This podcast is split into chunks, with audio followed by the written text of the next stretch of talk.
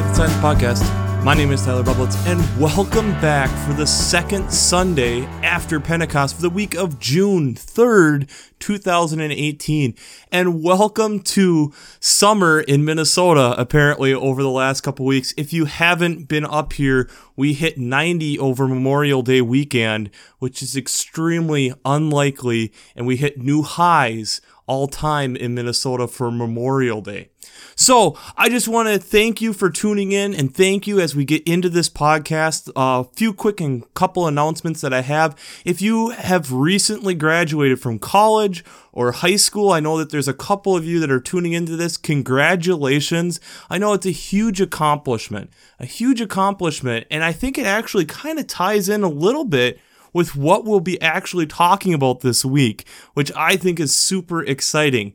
But before we get into this week's, I want to also do my shameless plug for Working Preacher. If you haven't checked out Working Preacher, I'd highly recommend it. Great commentaries, great discussions that go on there. Their Sermon Brainwaves podcast is worth it just to tune in and listen to great theologians speak and talk about these things. And for me, not being an ordained minister, it gives me a lot of direction on where I should go with this podcast. But what I will say with that is I would I'm kind of going in a little bit different direction than what was talked about in Sermon Brainwaves podcast if you happen to ch- catch it for this last week because I think there's a bigger point here that we can talk about from a science perspective and from a human perspective that I think we often forget about. And it gets just kind of thrown at us this week throughout our gospel text and our first and second readings. But let me introduce you first to what we have. Our gospel text this week is out of Mark chapter 2, verses 23 through chapter 3, verse 6. And this is the Pharisees are talking to Jesus about what is keeping the Sabbath day holy. And there's two different instances here. We have the disciples picking grain in the fields, and we also have kind of a healing where Jesus asked the man to reach out his hand when he had a withered hand. And so we have this battle, this conflict that we've had multiple times. And what is actually work? What is the keeping the Sabbath day holy actually meaning? So we'll get into that a little bit more because that's kind of what the premise of where I'm wanting to go with it this week.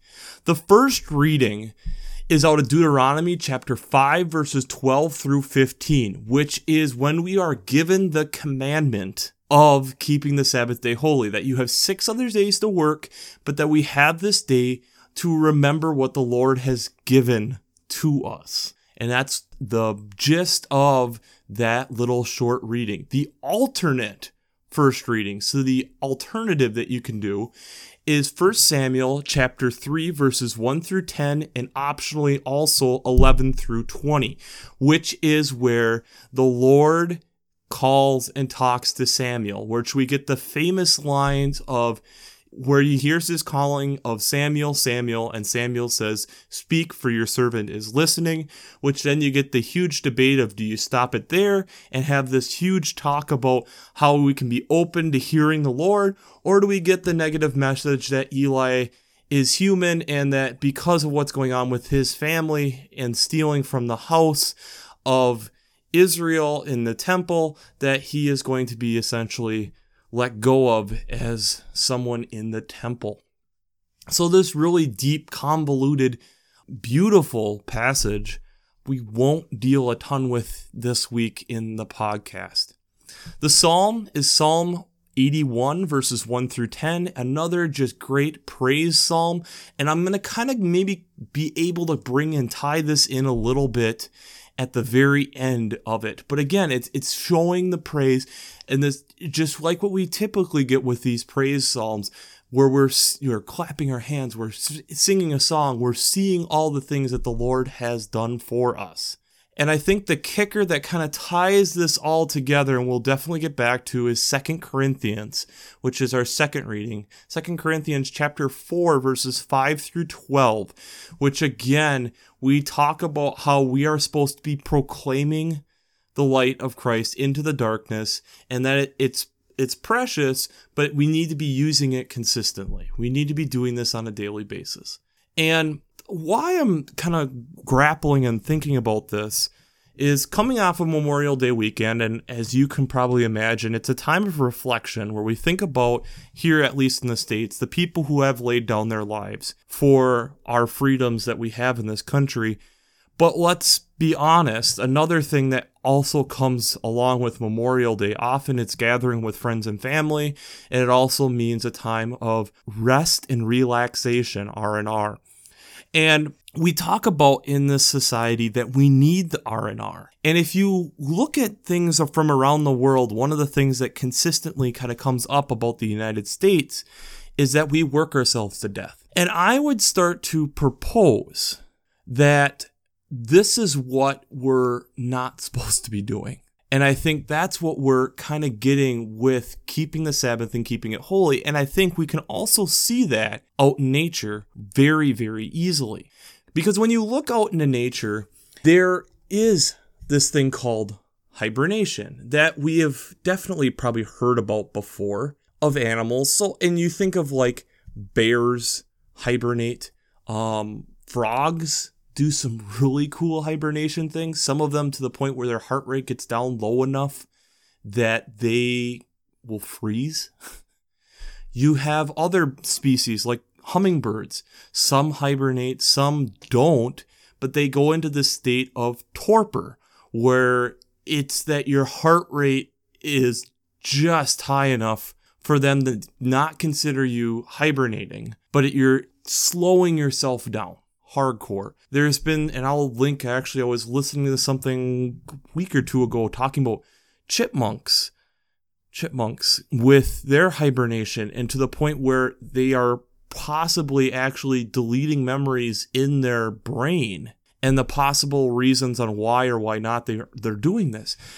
We see it also in like trees and plants where you have trees shedding their leaves typically to the to allow the tree to shut down for the season of winter.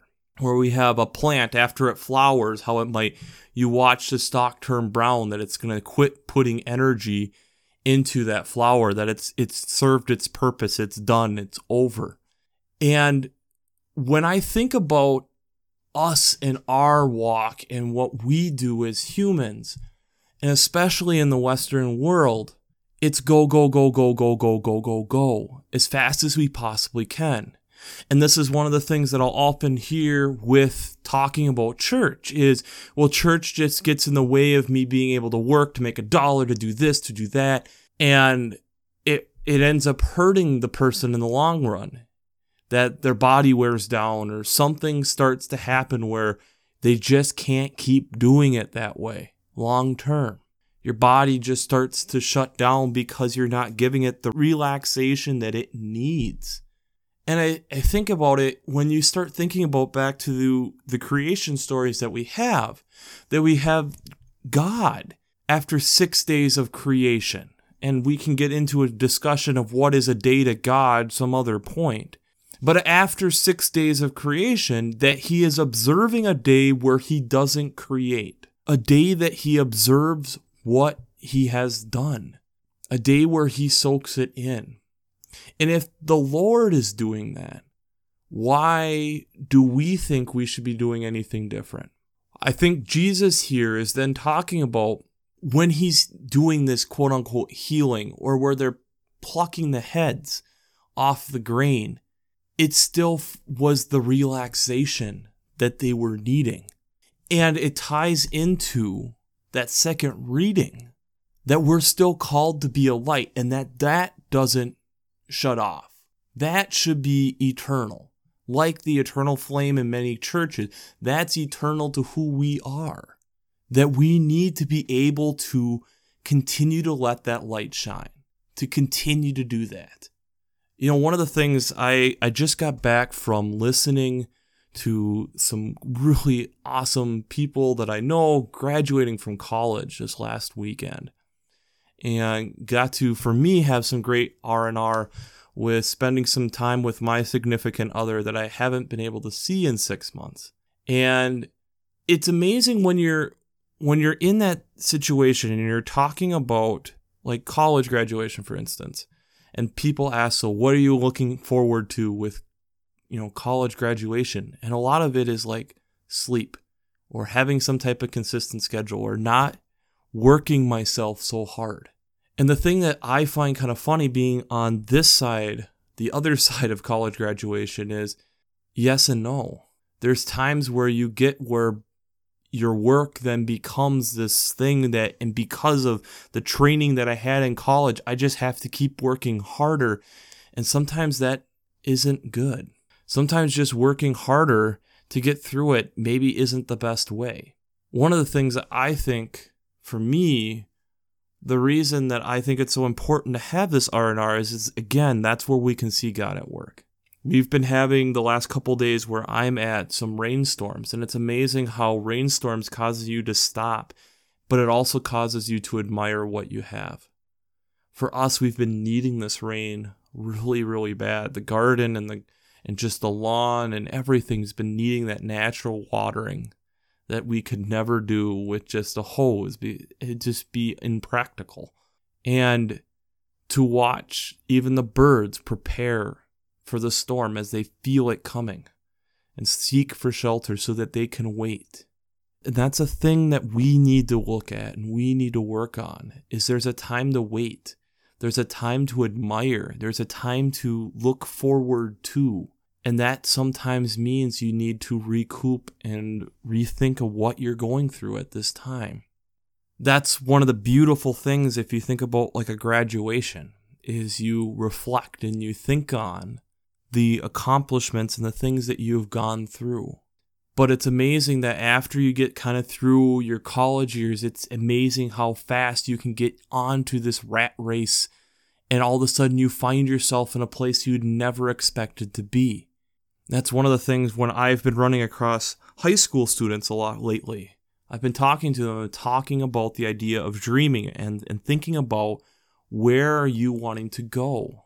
what are your goals? What are your aspirations? And once you have some of those, then thinking about the steps it's going to take to get to those goals.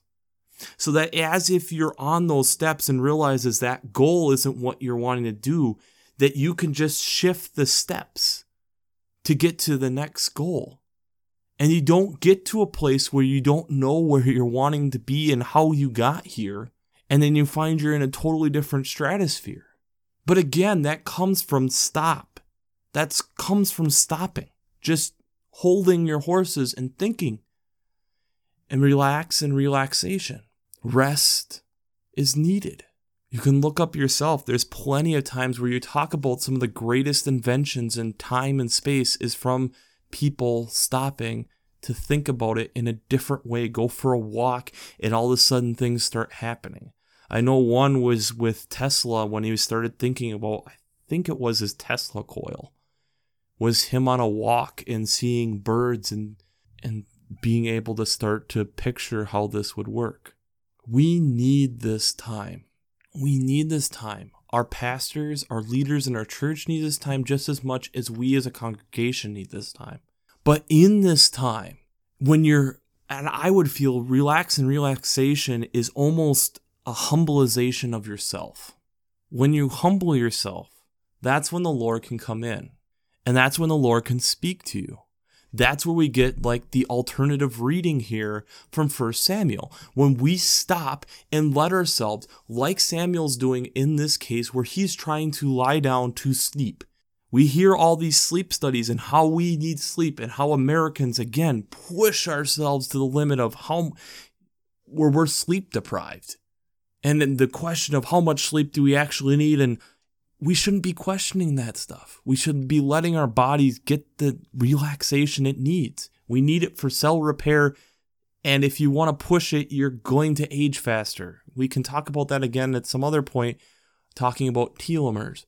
But we need this time for our bodies to recoup, but it also gives the time for the Lord to actually come and speak to us, like in the alternative first reading where Samuel's then hearing the Lord and going to Eli, assuming that it's him. And it, no, And it's again this idea of sometimes when we think what we know we're hearing the Lord, and we could be, but we're interpreting it wrong. Like in Samuel here, we're, he's interpreting that Eli is calling him, not the Lord. But it's because, again, Eli is also in this state of relaxation, also in this time of reflection, realizes that it's the Lord talking to him, so that Samuel can then realize that.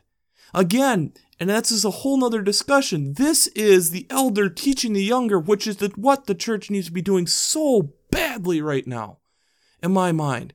That is not happening in the quantities that it should be. But again, this is coming from a spot where they're at peace. They're at peace.